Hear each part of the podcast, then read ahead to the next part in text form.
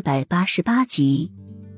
又美善良，他一直都这么想，但是到如今，他才知道他的心是如此的阴毒，如此的蛇蝎心肠。这样的人睡在他身旁六年，他却毫无察觉。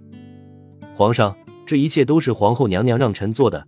六年前，皇后娘娘让臣欺骗皇上，说皇后有喜了之后，在新年的第一天骗皇上肚中的孩子掉了，以此来陷害当时的太子妃。那新年糕上的毒是皇后娘娘自己涂抹上去的。今天皇后娘娘为了要陷害太子，也要臣像那年那么做的。这一切都是皇后用臣一家老小的性命来威胁臣做的。见事情败露，张太医猛地跪下来，气声说着。齐盛瑞愣在哪里？眼神空洞，慢慢的摇着头。这一切他简直都不敢相信。六年，整整六年，他被欺骗了整整六年。洛英看到如今痛不欲生、悲痛欲绝的齐盛瑞，六年来所受的委屈全部都在这一刻奉还了。他沉重的心一下子轻松了很多。终于，他不再背负着那个毒害梅妃肚中胎儿的罪名了。齐盛瑞得到了应有的惩罚。此时的他应该比当时的他还要痛苦万倍千倍以上，而幼梅就算不会赐死，但是也不会像曾金那样得宠了。齐盛瑞更不会那么轻易的相信他了。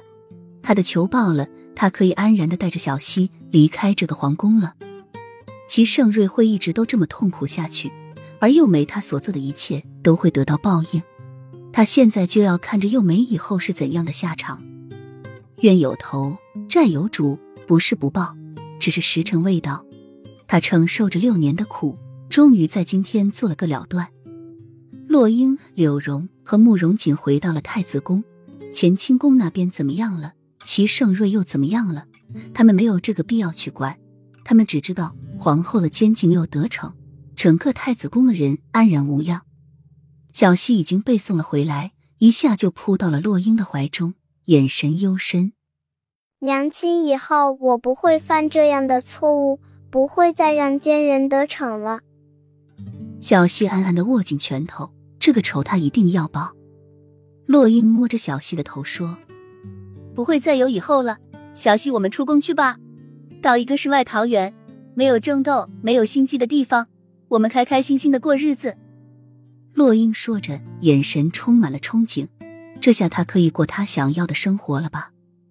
小溪却突然抬起头，一双深不见底的眸子绞着洛英的水眸，说：“娘亲，你不报仇了吗？”